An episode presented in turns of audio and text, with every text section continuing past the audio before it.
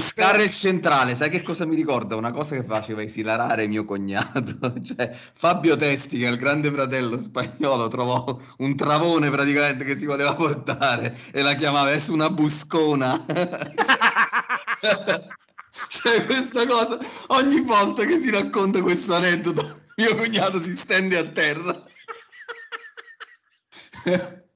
Speriamo che Gianmarco la trova una buscona. Taglio! Dottore, scusate, ma che è successo? Che è successo? Dunque, io tengo un nipote che si chiama Geppino, figlio di mia sorella separata che è stata sfortunata col marito. Stamattina, alla nascita sua, ho detto: "Geppi, bello dello zio, vuoi un regalo per questa nascita?" No, lui ha detto: "Voglio un cavalluccio". Dice però, ha precisato: "Lo voglio rosso". Ma che è? Alla tre!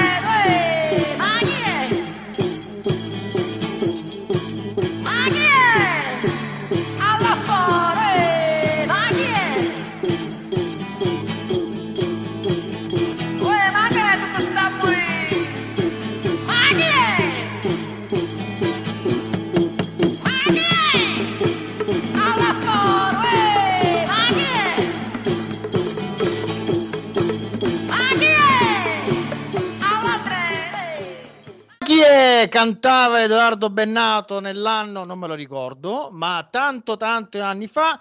Perché "ma chi è"? Perché quel gesto di Kvaratskhelia con la mano, come si dice, a cucchiarella, non so come si dice, è un po' il simbolo del Napoli di questo momento, ragazzi. Una nuova puntata del podcast si chiederà che cosa voleva dire Kvaratskhelia con quella mano a cucchiarella, ma diciamo che più o meno lo sappiamo tutti. Allora, buonasera, già saluto Marco Volpe con le mani nei capelli. Ma che cazzo fa il bullo? Buonasera Marco. Ciao, allora, Riccardo, sì, ho una sola richiesta per questa serata. Non mi dire che hai fatto delle cacate con Gianvolpe Volpini. No, Gianvolpe Volpini è in ferie in questo periodo, si sta approfondendo, sta facendo corsi. Tu mi assicuri che non hai registrato niente? No, Gianvolpe Volpini no. Gianmarco Volpe, ragazzi, ci collegheremo con lui, ma sarà una puntata piena di indagini, la talpa, discussioni internazionali, un menù ricchissimo. Ciao Fabio! Ciao ragazzi, buonasera a tutti. Volpini è stato impegnato al Festival di Venezia, quindi si merita le ferie in questo momento. Assolutamente. In realtà Volpini sta chiaramente collabora con Valentina De Laurentiis. Non lo volevamo dire, ma c'è lui dietro il disegno delle nuove maglie. Allora, manca Gianvolpe Volpini, manca Gianmarco Volpe, mancano tutti quelli che ruotano attorno all'entourage Volpe, Gianmarco, e quindi noi abbiamo bisogno di uno spiegone che non può che fare Fabio, perché è l'unico, diciamo, saggio dei tre in questo pomeriggio di martedì, anzi mercoledì, cosa siamo? Vabbè, insomma, di quello che è. Saremo mercoledì. Fabio, faccio uno spiegone. Che cosa stiamo vivendo? Ma chi è? Chi è questo Garcia? Un allenatore in difficoltà, e fin da subito, dalle prime battute della partita di Marassi, si è vista una sinistra continuità con il secondo tempo a cui abbiamo assistito contro la Lazio.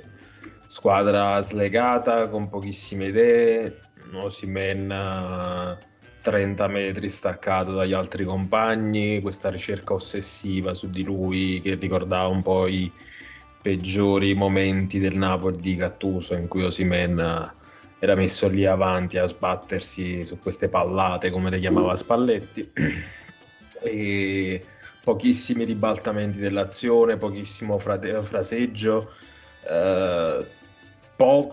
molto poco di quello che abbiamo visto del Napoli dell'anno scorso, e questo diventa preoccupante, perché nel momento in cui tu cambi un allenatore ci possono essere delle crisi di crescita.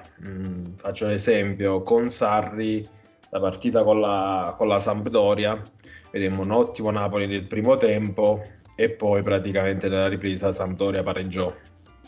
ci furono degli errori individuali in quell'occasione, però 2-2, vero? Era 2-2. Pietta di Muriel, era allo stadio. Pietta di Muriel, esatto, quindi prima di andare poi al viaggio di nozze, eh? Sì, sì. Esatto. e quindi lì vedevi comunque una crescita, e devo dire la verità, anche Napoli di Garcia, tra Frosinone e Napoli-Sassuolo c'è stata una crescita confermata nel primo tempo contro la Lazio, che comunque è stato un buon primo tempo, e diciamo gli ultimi tre tempi del Napoli sono preoccupanti.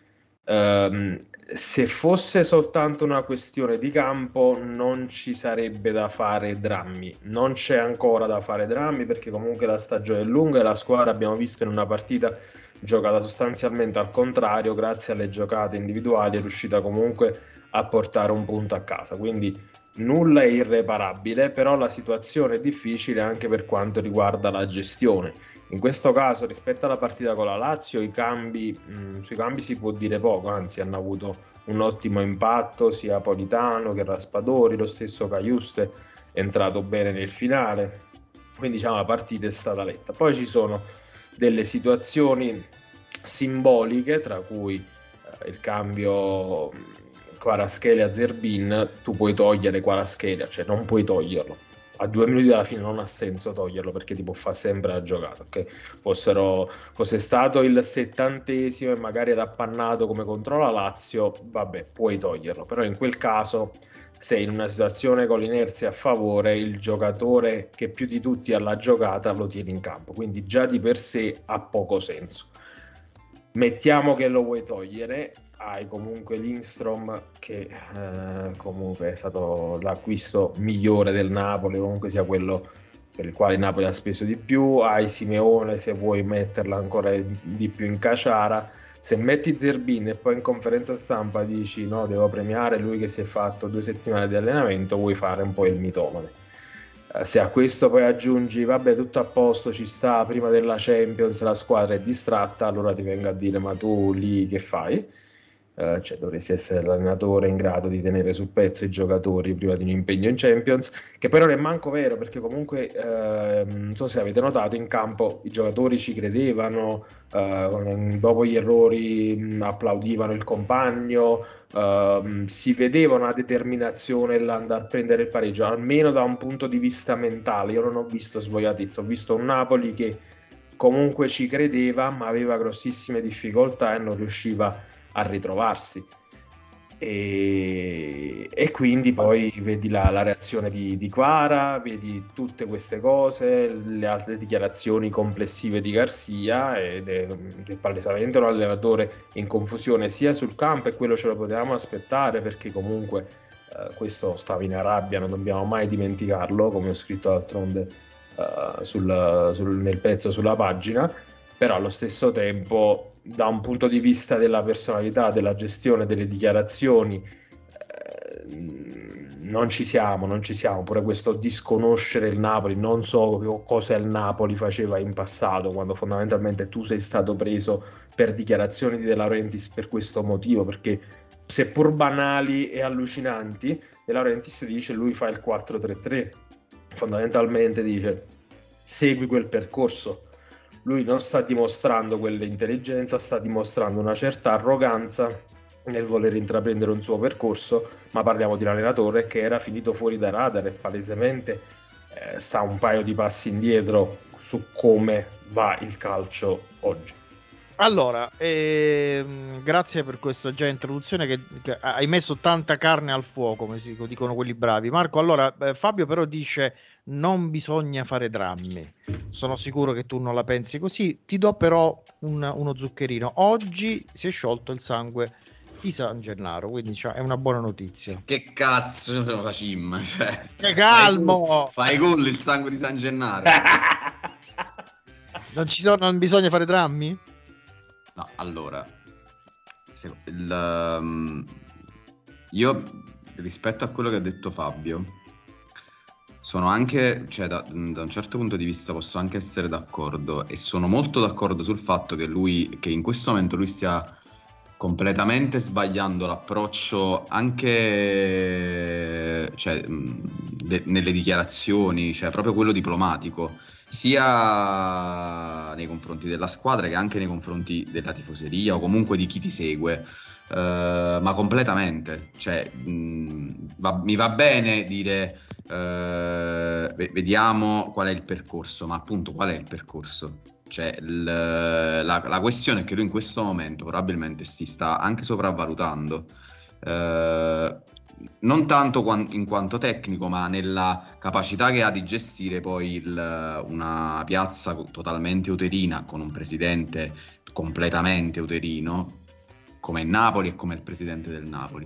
Cioè questo suo continuare a battere sul quasi schernire anche la gente che gli fa le domande, mostrarsi calmo, mostrarsi senza entrare poi nel cuore delle questioni, cioè secondo me è un atteggiamento che onestamente lo sta rendendo anche grottesco. Cioè lui si era presentato come quello che doveva quasi non toccare niente e mantenere il livello alto, come diceva, no? Cioè lui deve mantenere la concentrazione alta della squadra, che è un po' le cose che diceva Ancelotti, no? Non so se vi ricordate Ancelotti, certo, quando ci spiegò, certo, la questione dell'ingranaggio della bicicletta che andava solo oliato, non mi ricordo manco come si chiamava quella cacata che si inventò. Però cioè, il punto è che lui proprio su questo sta fallendo, perché sta giocando anche a fare il bulletto, quando dice Lobotka non lo so come giocava l'anno scorso, io so come lo vedo in allenamento e come penso di farlo giocare, o come quando dice non l'ho visto Raspadori in nazionale, che poi no, non c'è niente di grave, non è che ti devi mettere a vedere le partite della nazionale per sapere che giocatore è Raspadori, però sai questa sfida in questo momento che sta facendo senza dare mai una spiegazione tattica, ma semplicemente portare avanti queste cacate della c'è la Champions ed è complicato, ripeto, per un allenatore che si era presentato come quello che doveva fare il mentalista dentro lo spogliatoio, in questo momento non sta facendo, a questo punto mi viene a dire non sta facendo nemmeno quello. Poi che ci sia bisogno di tempo sicuramente, io non voglio caricare di colpe nemmeno i giocatori, come qualcuno vuole già cominciare a fare, però è evidente che il Napoli comunque storicamente è una piazza in cui ci vuole poco per menare a mare tutto, eppure probabilmente lo spogliatoio in questo momento sta soffrendo una crisi depressiva nel vedere che le cose non vanno. Però queste cose si possono anche aggiustare. L'anno scorso c'è stato un periodo in cui Pioli sembrava veramente che non si alzava manco le partite con il Como, e poi a un certo punto ha ripreso a vincere. Cioè voglio dire, cioè, si può prescindere da una fase non proprio brillante del Napoli, però cominciamo a vedere che idee, quali sono le idee, perché io ancora non è che le ho capite quali sarebbero le idee di Rudi Garcia. Però io vi voglio tenere sulla nostra apertura, ma chi è? Quindi il gesto di Kvaratskhelia, che comunque è un gesto all'abbaggio con Sacchi, Chinaglia, vi ricordate cos'erano i mondiali, il 76 credo, 74, mondiale 74, insomma comunque è una cosa che non ci si aspetta, soprattutto da uno che veniva considerato da Spalletti dolcissimo, timido, vi ricordate? Quindi c'è una prima valutazione da fare su questo. Vi farei ascoltare, Fabio, due audio veloci in opposizione, una frase di Spalletti e poi una di Garcia, un attimino le paragoniamo. Ascoltiamo prima Spalletti, dopo un Sassuolo-Napoli. La partita contro il Sassuolo, che noi perdiamo palla da un calcio d'angolo perché sbattiamo male un calcio d'angolo su uno schema, e a volte siamo alla ricerca di far vedere delle immagini forti che diano dei segnali. Io 25 anni che faccio l'allenatore, una roba del genere non l'avevo mai vista. Cioè 10 assatanati perché ci potevano far gol senza pensare a niente, a voler riconquistare terreno, a voler riportarsi dietro la linea difensiva. Non so se vi ricordate, Sassuolo-Napoli perde palla, 10 uomini vanno a recuperare il pallone, e questa di qui la frase di Spalletti. Invece frase di Garcia di domenica. Per tutte le squadre giocare in campionato una partita prima della Champions League è sempre complicato, guardate il Paris Saint-Germain, il Bayern Monaco questo weekend, però l'allerta l'avevo dato sul fatto di essere concentrato al 100% sul campionato, però ovviamente non è concentemente, però inconscientemente forse non abbiamo fatto gli sforzi, non siamo stati protagonisti anche sulla fase difensiva, diciamo, durante 45 minuti e anche barra un'ora. Allora Fabio, queste due cose, gli assatanati come li ha definiti Spalletti che recuperano la palla a Sassuolo, e questi che addirittura Garcia dice io li avevo messi in guardia per motivarli, cioè che sta succedendo? C'è Marco diceva secondo me non c'è da preoccuparsi, ma c'è la paura che invece non sentano questo allenatore come condottiero e quindi hanno mollato un po' la presa, no? Vedi Kvaratskhelia appunto. Aspetta, secondo me Marco, cioè non è che non c'è da preoccuparsi, non no, c'è da fare drammi. Scusami, non c'è da fare drammi. Mia moglie poi mi dice che parlo sopra la gente. No, non ho detto non c'è da preoccuparsi, voglio chiarire, poi ti lascio parlare, perdonami Fabio. Ho detto in questo momento, voglio anche parlare rispetto a questo audio. Secondo me non è questo il problema, non è vero, non c'è una squadra che non si sacrifica. Kvaratskhelia l'altra sera ha fatto un paio di chiusure dietro. Il problema è che in questo momento probabilmente la squadra ha difficoltà a costruire il gioco, cioè questo è da questo deriva la depressione. Vai. Esatto, questo è proprio, cioè non c'è da fare drammi perché la squadra nonostante tutto è forte, ha individualità, ha modo di ritrovarsi perché ha delle conoscenze. Quindi nessun dramma, però le preoccupazioni ci sono e queste dichiarazioni sono preoccupanti. Lascia perdere Spalletti, lì stavamo in una situazione di idillio totale, stavamo a febbraio se non sbaglio, scudetto fondamentalmente già vinto da un paio di settimane dopo il gol di Simeone con la Roma, quindi la squadra stava ad un livello che non può mai raggiungere, non potrà mai più raggiungere quel livello lì, fino a Torino-Napoli. E questo caso è grave perché non è la prima volta, lui sta sempre a buttare la croce sui giocatori, cioè io ho detto stiamo concentrati al 100%, cioè non di cacmo cazzo Caturici, stiamo concentrati al, e quindi stiamo concentrati al 100%, loro non sono stati concentrati e non è vero perché c'è il recupero di Kvaratskhelia che è abbastanza emblematico, un giocatore comunque talentuoso che va lì a fare una chiusura su Sabelli se non sbaglio a metà del secondo tempo in scivolata, e il problema è quello di cui parlava Marco, che questa squadra non riesce a entrare in ritmo, non riesce a rifornirsi, ripeto, ribaltare il campo tramite il palleggio, tenere palla, tiene pochissimo palla, non riesce ad arrivare sugli esterni, rispetto, per dire, e qui c'è la regressione e qui quindi ci sono le preoccupazioni rispetto all'inizio in cui comunque nelle prime partite fino al primo tempo con la Lazio tu questo lavoro diciamo di catena del Napoli con Di Lorenzo che veniva il gol di Osimhen a Frosinone, il secondo comunque un'azione che vedevamo anche l'anno scorso col terzino che si spostava a mezzala, quindi comunque c'erano dei concetti e la squadra, pur avendo avuto delle difficoltà in quelle partite, riusciva a venirne fuori in qualche modo.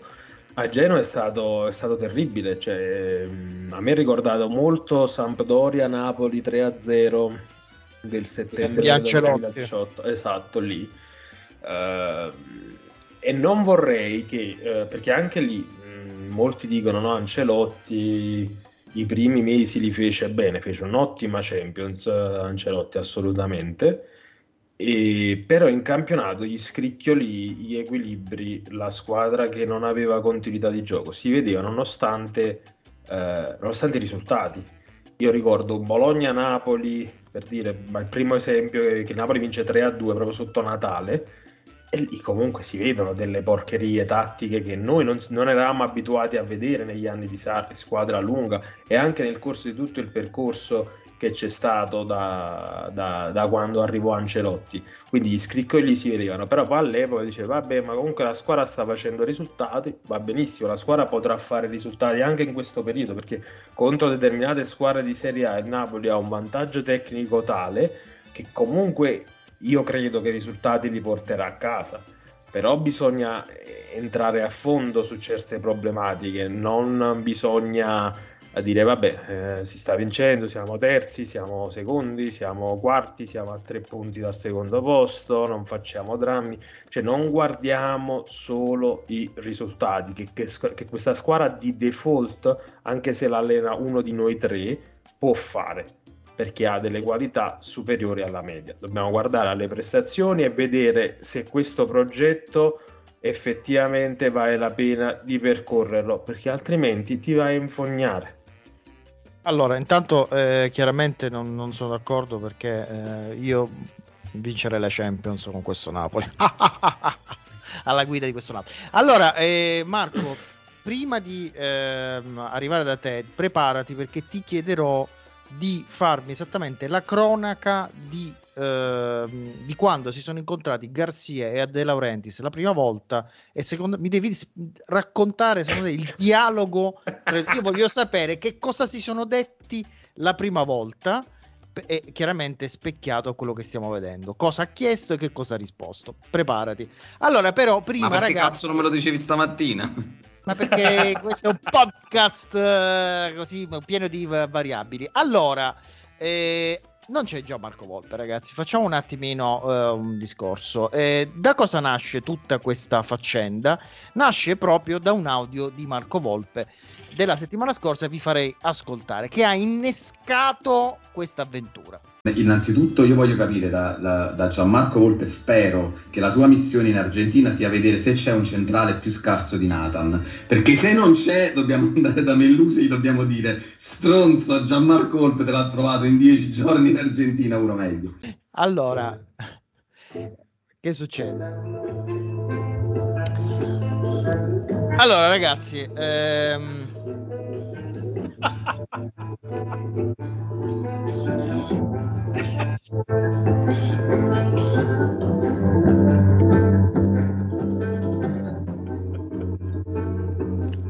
sapete che solamente per rispetto a Fabio io la farei sentire tutta questa qua, perché Fabio, ho troppo rispetto per Fabio che si arrabbia, ma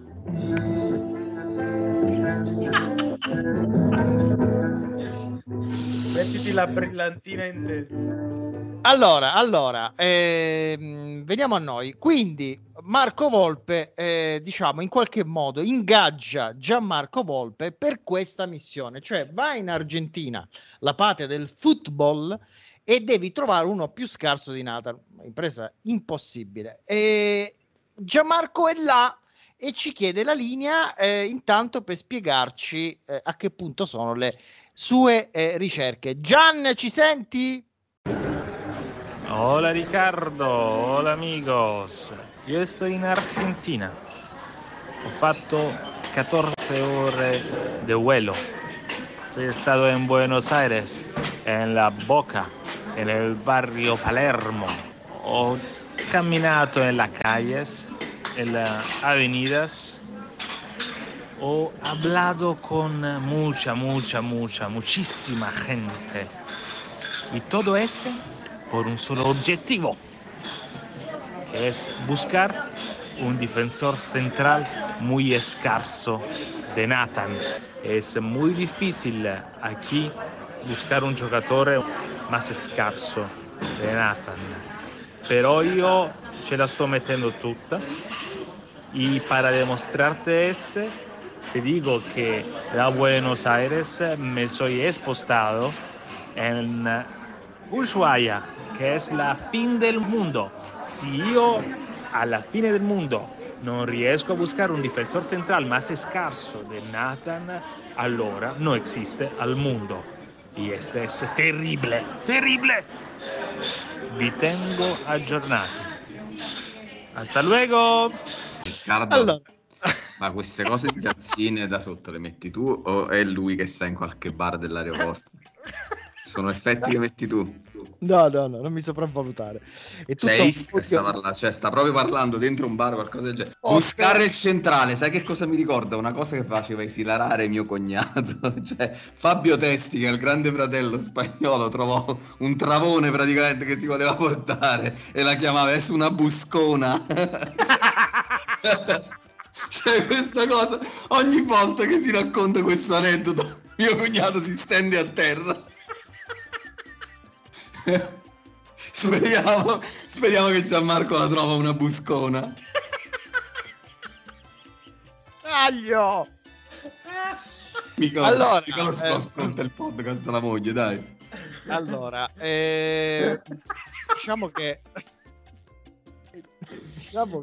Gianmarco è fin troppo entrato nella parte. Non ho capito perché ha fatto tutto questo in spagnolo. Io non riesco ad andare avanti. Tu immagina, stai in un bar, all'improvviso magari tua moglie si è allontanata per andare un attimo in bagno, però chiaramente torna in tempo 2 minuti e ti trova che di spalle tu stai facendo e sto aquí nel barrio buscando il central. Cioè, non chiami direttamente, mandi un WhatsApp all'avvocato.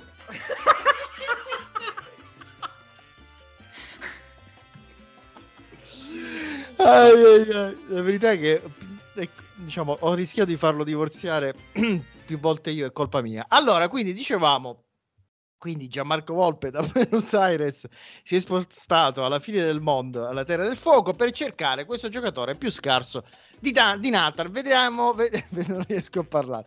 Vedremo se riuscirà a portare a casa questa missione. Allora, benissimo. Sto pensando a Fabio Testi. Cercalo su YouTube, credo ci sia ancora. Lui che dice, ma è su una buscona. Il gran hermano. Allora, Marco, che cosa si sono detti Garcia e De Laurentiis nel primo incontro? Cioè, qual è stata la richiesta e qual è stato il rilancio di Garcia? Cioè, Garcia gli avrà detto, guarda, io ho questo modo di giocare, oppure non si è parlato di questa roba qua? Riccardo, io veramente non ho idea. Lui ha twittato dicendo che si erano visti per 10 giorni. Diciamo che prima venivamo da un 20 giorni in cui andava dicendo una volta ce ne ho 35 che mi hanno mandato il curriculum, ce ne ho 49, ce ne ho 55, cioè vorrei capire questi altri curriculum chi era, se c'era pure Agroppi, qualcosa del genere, per andare a pigliare. È morto, taglio, è morto. Ma quando è morto? Agroppi non è morto? No? Ma no, cioè... Verifichiamo, ragazzi. Me lo so perso se è morto. Sì, sarà morto comunque. Figurati. No, Piombino, 14 aprile. 40. Ah, no, scusate. Taglio. C'è ancora solo una data. Dai, c'è ancora è buono. Cioè, quanto c'ha? 79 anni, voglio dire, sta ancora in tempo per farsi un ultimo giro, un ultimo valzer sulle panchine. Comunque, io veramente non mi ero illuso che dietro la scelta di Garcia ci fosse quantomeno, sai, fosse una scelta partorita assieme all'area tecnica, cioè, ma invece sto cominciando a pensare che lui veramente è stato colto da un delirio di onnipotenza che pensava di potersi permettere pure di scegliere un allenatore sulla base dell'accento francese, chissà che cazzo, non lo so, non ho idea veramente. Avrà filtrato allenatori col 4-3-3 su Transfermarkt, se ne è presi una decina, uno l'hanno arrestato, un altro se n'è andato al Paris Saint-Germain, sarà stato il quarto, quinto della lista, sarà stato Rudi Garcia. Ma ti ripeto, a me questa cosa mi dà proprio delle tinte ancelottiane ormai il personaggio Rudi Garcia, perché Rudi Garcia si sta proprio avviando su quella strada, cioè lui sta arrivando e ti dirò di più, sembra proprio Benitez nel post Mourinho, sembra quel tipo che arriva e toglie il poster di Spalletti e ti dice adesso ci sto io e vediamo e facciamo un altro pallone. E partiamo dal presupposto che non è impossibile pensare di fare il copia e incolla nel pallone, non esistono due allenatori che ne prendi uno e ti fa il coso, pure Guardiola e quello che morì del Barcellona, là come si chiama, che era il vice, facevano palloni diversi e si sono arrivati ad appiccicare, però non era possibile pensare di trovare un allenatore che non mettesse la mano sul Napoli, ma trovare un soggetto che in questo momento, ti ripeto, non ha parlato mai una volta di pallone, cioè non ha mai parlato una volta di pallone se non, cioè, alludere a situazioni che sembravano più che idee di pallone nuove, sembrava più bullismo nei confronti poi dei leader tecnici della squadra. Cioè dire a Lobotka io faccio una cosa diversa, non lo so come giocava Lobotka, facciamo una cosa diversa perché non si può dipendere da un solo giocatore. Dire a Kvaratskhelia fargli il cambio per sfotterlo con Zerbin, perché sembra proprio un cambio per sfotterlo. Cioè qual è il prossimo step, mi devi dire? Che vai da Osimhen e gli dici uè Africa, scendi da una pianta. Cioè quale sarà il prossimo step di Rudi Garcia? Cioè sta bullizzando i leader tecnici della squadra, allora che cazzo di cosa, cioè che via stiamo pigliando? Fabio, allora ti ribalto la domanda che avevo fatto a Marco e invece che cosa gli ha detto nella telefonata che si narra abbia fatto De Laurentiis sabato sera dopo il Genoa? La prima volta che ha detto Garcia. No, mo dopo il Genoa, perché mo circola. Fabio, tu che sei salvo rispetto a noi che invece leggiamo questi siti di merda, si narra che De Laurentiis in questo momento si sia fatto una UMI di Vodafone con Rudi Garcia, lo sta chiamando ogni 10 minuti, dice che dopo il Genoa l'ha chiamato 2 volte. Cosa gli avrà detto? Non ti preoccupare, è tutto a posto, frasi fatte. All'inizio secondo me lui disse dove si firma, perché ovviamente viene il Napoli, ti hanno mandato a fanculo in Arabia e viene a cercarti il Napoli, ovviamente lui subito avrà detto dove si firma. E no, rassicurazioni, ma non mi sembra, il problema è quello, al di là del valore tecnico è l'intelligenza, la capacità. E faccio un paio di esempi. Capello che prende il Milan di Sacchi. Allegri che prende la Juve di Conte. Non parliamo di allenatori che si caratterizzano per un calcio offensivo come quello del Napoli, però comunque si tratta di persone intelligenti, su questo non si può negare. Cosa fa? L'esempio più recente è Allegri. All'inizio Allegri ricalca la Juve di Conte. Poi è arrivato a un certo punto della stagione, quando sono arrivati i risultati, la squadra era in fiducia, lui poi si mette a 4 dietro, fa il centrocampo a rombo, che c'aveva ancora Pogba, Marchisio, Vidal e Pirlo, e arriva poi anche in finale di Champions nel suo percorso. Quindi all'inizio lui non tocca nulla, io ricordo i primi 3-4 mesi la Juve continuò 3-5-2, continuò molto tranquillamente il percorso di Conte. Poi una volta ottenuta la fiducia della squadra, avendo creato il rapporto di empatia con la squadra, vai a introdurre le tue idee e quello che diceva Marco, ha detto pure mio fratello stamattina in un gruppo, l'esempio perfetto non è tanto Ancelotti ma è Benitez dopo l'Inter, questa sua volontà e arroganza di voler stravolgere tutto e il problema poi è che parliamo del Napoli, quindi non è nemmeno una società strutturata, abituata a vincere, vince dopo 33 anni, tu arrivi e che vuoi fare sulla base di cosa? Di un esonero che hai avuto in Arabia Saudita, quali sono i tuoi strumenti oggettivamente? Che ego devi avere tu per la carriera che hai avuto negli ultimi 5-6 anni, no? Che si è fatto 3 mesi da una parte, 3 mesi da una parte, sei andato a prenderti la pensione in Arabia Saudita, ti danno in mano il Napoli e che ego devi avere tu per non... Io ripeto, hai ragione Marco, non è che deve fare copiarella, ma almeno un approccio più soft e non mettere in mezzo i giocatori ogni volta. Scusami Fabio se ti interrompo, ma sei sicuro che questa è una domanda che vi faccio tutte e due, parti tu Fabio, ma sei sicuro che questo approccio invece, per questa è la domanda che avevo fatto Marco, non gliel'ha chiesto De Laurentiis ma gli ha detto senti fammi una cortesia, mi devi cancellare no raga, scappare. Io De Laurentiis gli do le responsabilità, l'ho scritto pure che tutto quello che succede da questa stagione, perché poi parliamo di Garcia ma il problema è sempre chi va a pigliare sta capigliuova che era finita e la mette sulla panchina del Napoli, come dare praticamente, io prendo tuo figlio, dico Arturo porta tu la macchina, ok, più o meno siamo alla stessa cosa. Allora poi se Arturo è a Fernanda Moniz, no? Allora non posso prendermela con Arturo, la colpa è a me. Okay? Quindi tu dai una squadra che ha vinto lo scudetto in mano all'allenatore che era finito fuori, è una lo poteva dare veramente anche a Luca Gotti, Luca Gotti va benissimo.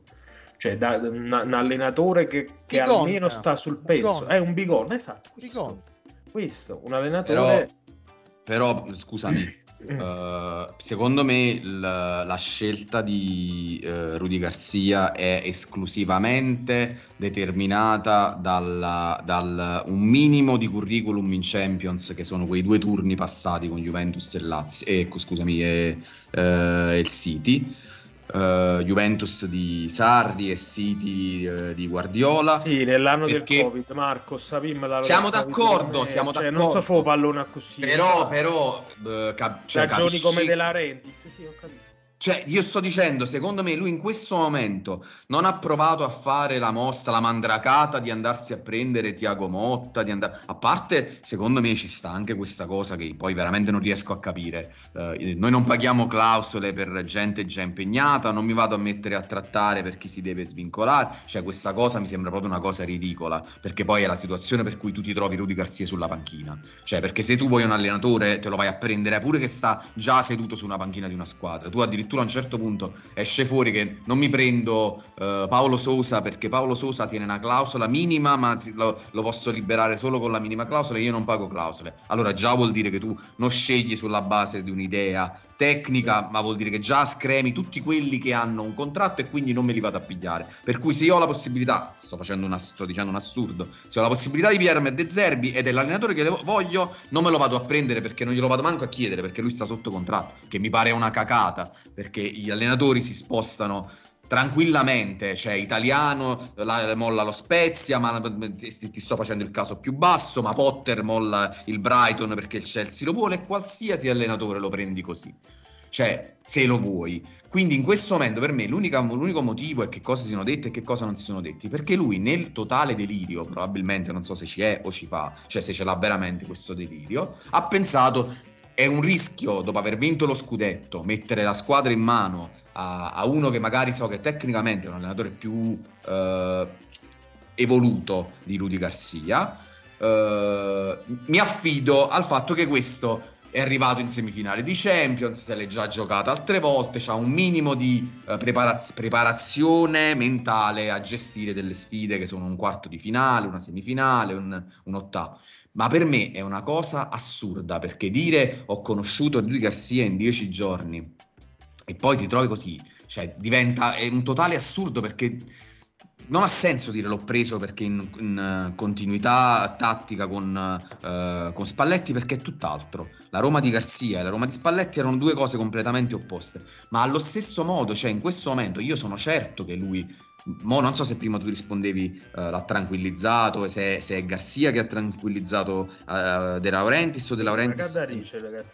No, ma secondo me no, io invece dicevo che secondo me in questo momento De Laurentiis all'esonero di Rudi Garcia ci pensa e come. Fermo che ci voglio passare su. Ok, Riccardo, giusto per rispondere, sì. Non darei quest'altra responsabilità De Laurentiis cancella Spalletti, perché poi si tratta proprio di autolesione. No, manco io. Rimaniamo sul delirio egotico di uno che ha deciso che prende un Kvaratskhelia all'anno, quindi va bene Nathan, va bene Cajuste, va bene Rudi Garcia ripescato dal Taudo.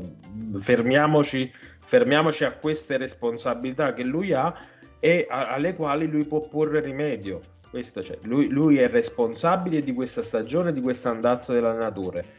Però secondo me un po' di preoccupazione la sta sentendo ed è lui l'unico che può intervenire.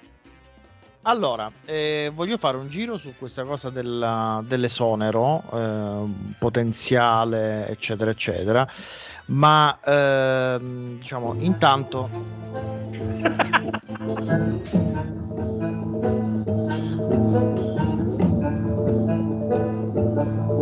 intanto ci chiede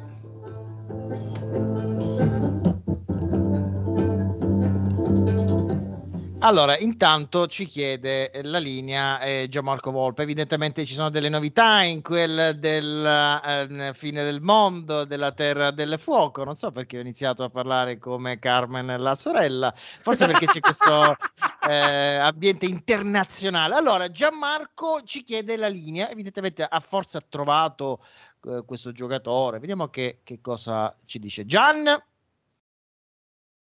Hola Ricardo, aquí en Ushuaia no es una tierra de futbolistas, decimos es la verdad, pero te puedo decir que ho buscado un jugador que se llama José Ángel Cagna, donde Cagna es con la N española, Cagna, non Cagna, pero Cagna.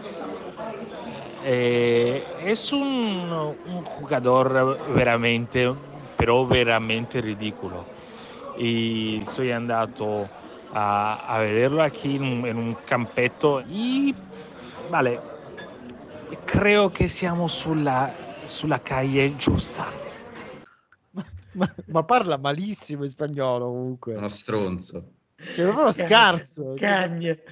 Va bene, allora questo Cagna e forse fermi tutti ragazzi, attenzione, forse abbiamo trovato un giocatore più scarso di Nathan. Io visto l'andazzo, non so se Fabio è d'accordo, direi che la talpa per questa settimana ce la teniamo per la settimana prossima, perché siamo già in un terreno veramente ridicolo, paludoso, quindi la talpa ragazzi verrà la settimana prossima, è un annuncio.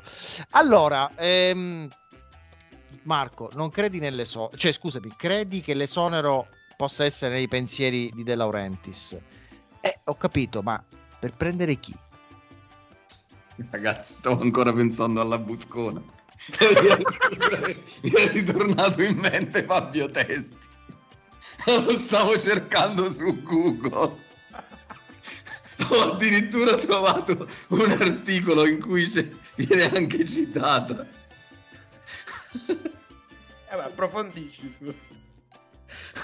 Allora ragazzi, cioè prendere chi è una bella domanda. Fabio Testi, prendi Fabio. Io speravo in Andrea Azzoli onestamente, che era... no, prendere chi non lo so, sinceramente penso che se ha risolto i suoi problemi con la giustizia potrebbe darsi che potrebbe darsi che va a fare un'altra suonata di campanello a Galtier, però è complicato. Io spero non ce ne sia bisogno e che cioè il Napoli riesca a trovare una via e non entri invece in uno di quei cicli alla Ancelotti che si vincono 2-3 partite, perché come diceva Fabio, perché alla fine i valori tecnici fanno la differenza e poi ti vai a fare tipo la trasferta con la SPAL e te ne esci che hai pareggiato 1-1 col mazzo stretto.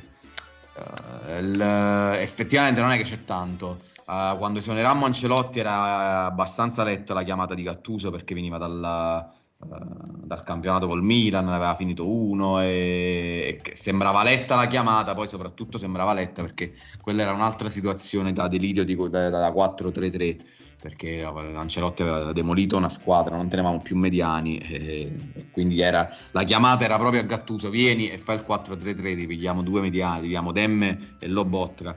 Qua è una situazione complicata perché, come dicevate, probabilmente questa squadra riesce a trovare un senso anche in mano a Gotti, però io mi auguro che alla fine questo vecchiaccio rinsavisca. I tuoi 2 cent sulla panchina? Ma non era facile a giugno, figuriamoci adesso, perché poi ne abbiamo parlato quando andò via Spalletti, ne parlammo nella puntata finale al pub. Comunque il Napoli dall'esterno non è tanto appetibile, nel senso anche l'allenatore emergente secondo me ci pensa 2 volte. Poi ci sono i vari paletti di cui parlava Marco: il giocatore, l'allenatore sotto contratto non lo prendi, devi prendere per forza uno che sta senza impiego e quindi poi ci sono determinati parametri tipo Conte che non puoi andare a prendere. Io parlai di Gagliardo, se vi ricordate.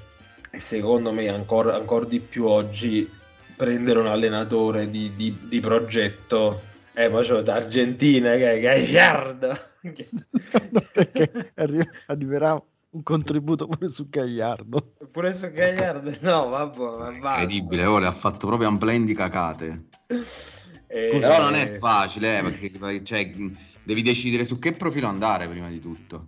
Cioè, non vuoi traghettare la stagione o vuoi il progetto? Perché poi questo, cioè, gli hai dato pure 2 anni e 2 e mezzo.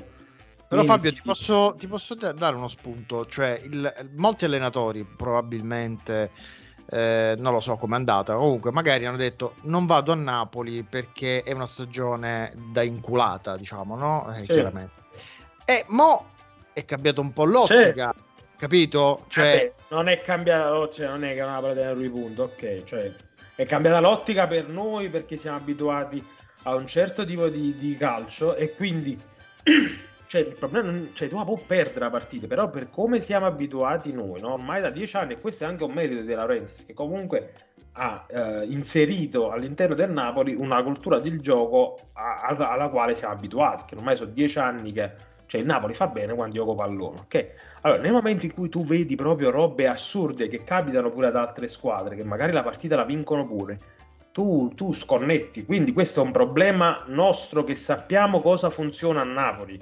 Noi sappiamo cosa funziona a Napoli e cosa non funziona a Napoli. Questo non funziona, perché Napoli ha bisogno di giocare così, per la dimensione che ha, deve giocare in un certo modo, non può speculare, non può puntare solo sulla giocata, pur avendo valori tecnici importanti alla lunga, avendo poi grossi problemi anche in difesa. Tu non puoi fare questo ragionamento. Se tu avessi una difesa solida, allora puoi giocare sull'episodio, così non puoi andare avanti.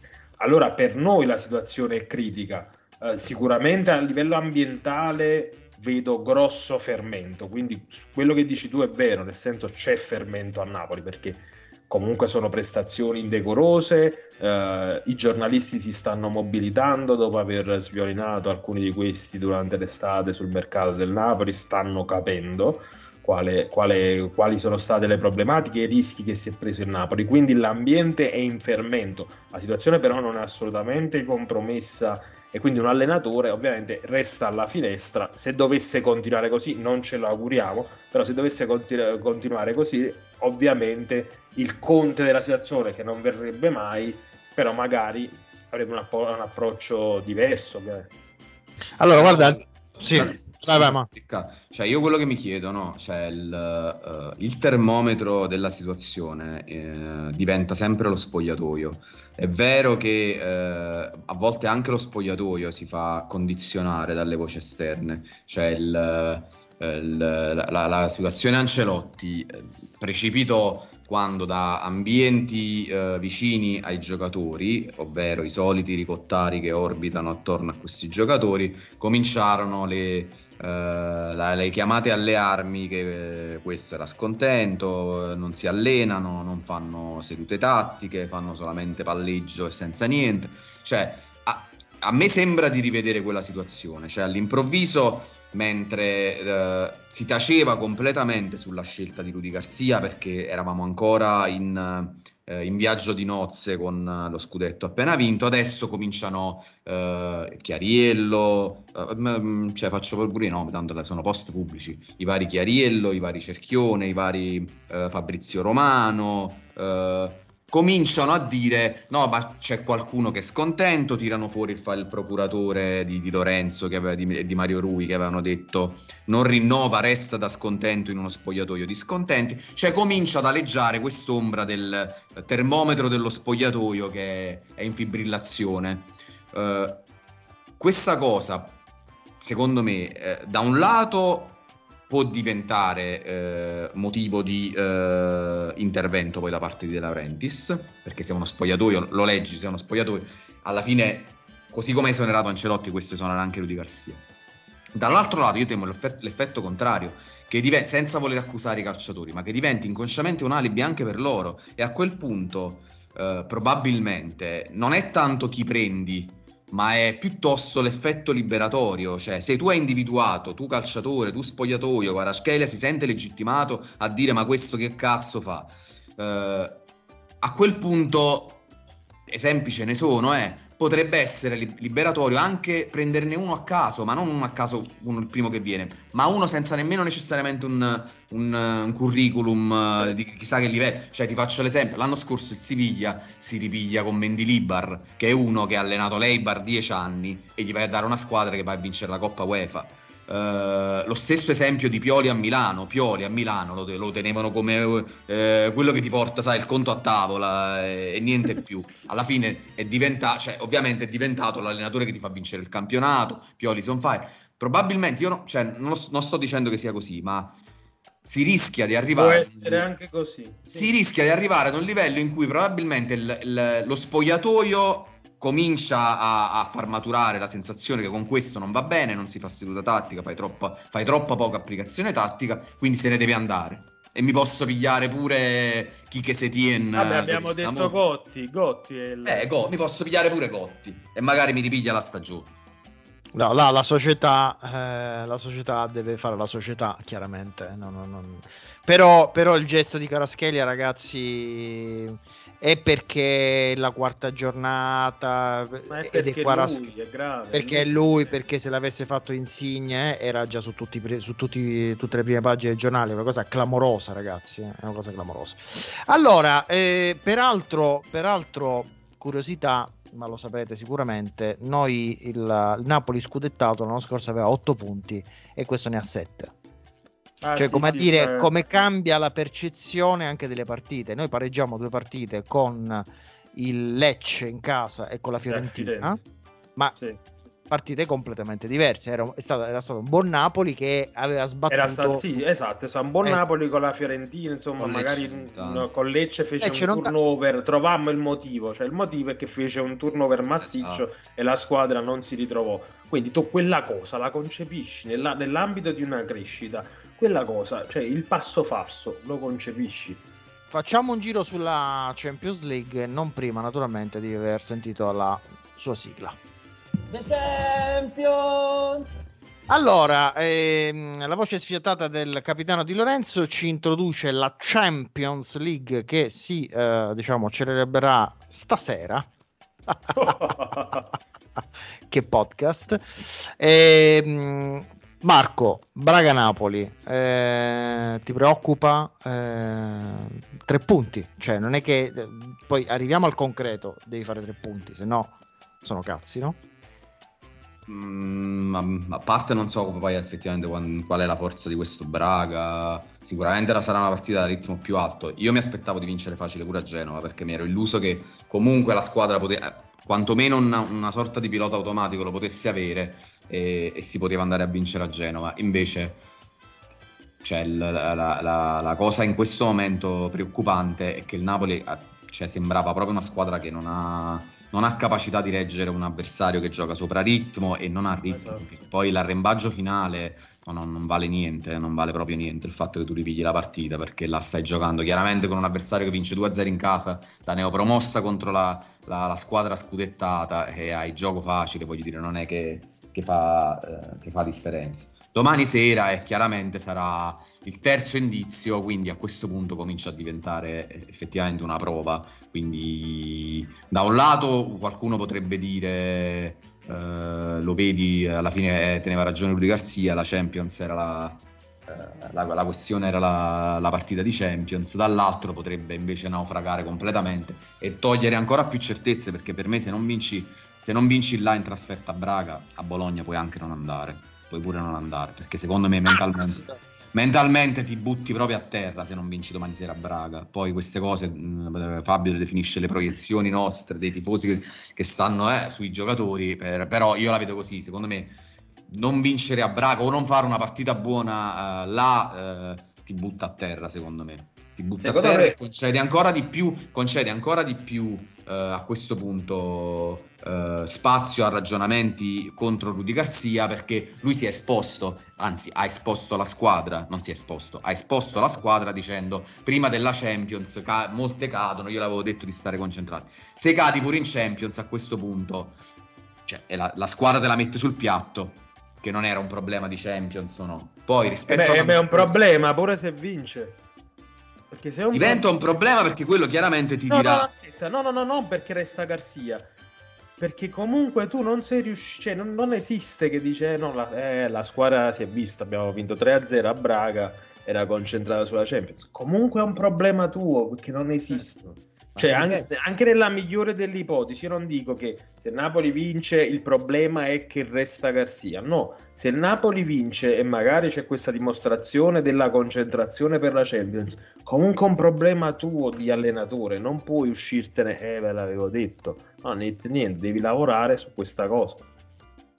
Vabbè, voglio sperare che non dica una cosa del genere, perché sarebbe ancora di più calcare la mano su una squadra che ha rigottiato a Genova, e in questo momento, cioè, ti ripeto, per me l'errore enorme di Rudi Garcia dell'altra sera è stato non presentarsi dicendo ho sbagliato io perché non sono stato in grado di tenere alta la concentrazione, probabilmente l'abbiamo sottovalutata tutti questa partita, io per primo. Lui invece è andato dicendo le squadre così fanno prima della Champions. No, e poi io gliel'ho detto e non è servito. Esatto. Ma ancora più grave, ti ripeto, se ti presenti dalla prima conferenza stampa come quello che non deve toccare nessun ingranaggio in maniera marcata, ma deve solo essere bravo a tenere alta la concentrazione, cosa in cui evidentemente se vai a fare una dichiarazione del genere hai completamente fallito. Vabbè, ma d'altronde ragazzi, chi sta parlando di uno che quando c'erano le voci di Osimhen in Arabia Saudita disse no, ci vanno solo quelli a fine carriera in Arabia Saudita, e un anno fa stavi in Arabia Saudita, cioè...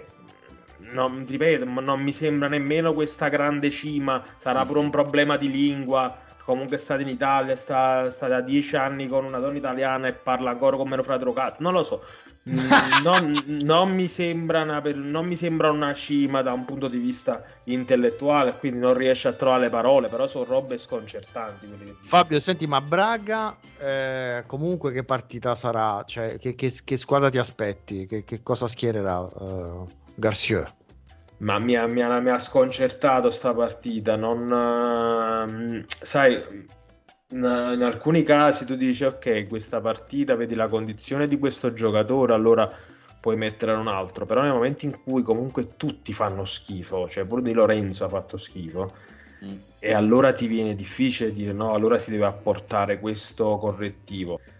Quindi in questo momento noi dobbiamo stare solo alla finestra e vedere, insomma, e analizzare, insomma, quello che ci dice il campo. Sicuramente si troverà una situazione abbastanza simile a livello di intensità. Non lo so se ambientale, ma di intensità, forse di approccio alla partita. Il Braga potrebbe avere un approccio simile al Genoa, e quindi possiamo vedere il Napoli poi come reagisce ad una situazione simile.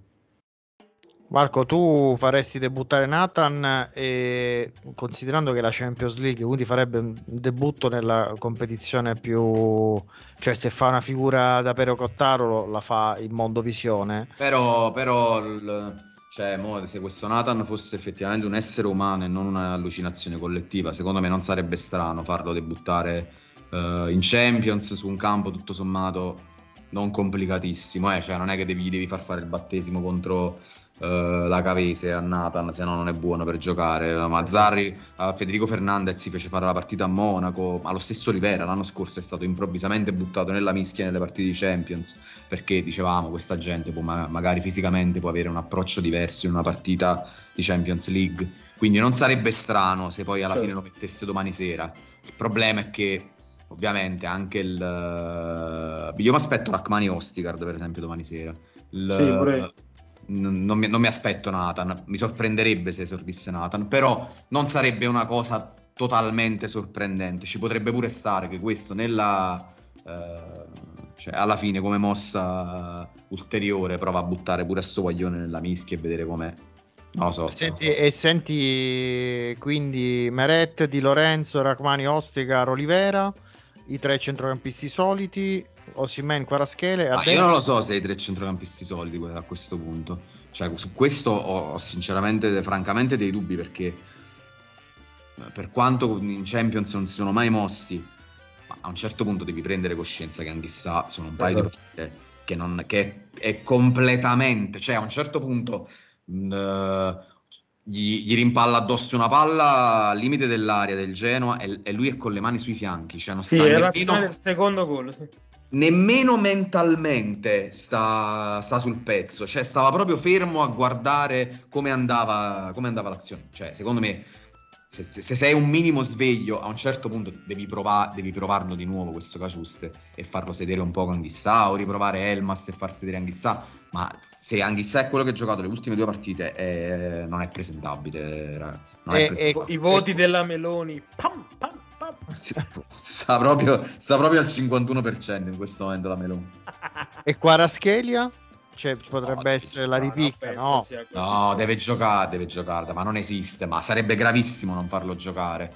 Per quanto lui fa una cacata, per me un allenatore che tiene un minimo di sale in zucca lo deve anche pensare che è una cacata comprensibile, perché questo non è un cyborg, è un guaglione di 21 anni. E secondo voi quelle cacate di tweet, è una cazzata il rinnovo, continue chiacchiere, i procuratori che devono intervenire, viene da una settimana che ha pigliato 7 gol in faccia dalla Spagna, cioè secondo voi su un guaglione di 20 anni non pesano? È frustrante pure per lui sapere che da marzo non fai un gol, tieni un assist che hai fatto entrando dalla panchina e non ne invecchi una. Cioè, ci può stare che scazza, ma non puoi andare a Braga. È gravissimo, cioè sarebbe da esonero se mette tipo lo devi cacciare prima della partita, provocando. Sì. Io qualche dubbio ce l'ho. Ricordatevi le parole su Raspadori, ricordatevi che comunque lui non si è fatto problemi a sostituire Lobotka, non lo so, vedremo. Allora ragazzi, abbiamo fatto una bella puntata ampia, ma ragazzi, cioè voglio dire, la cosa principale della puntata la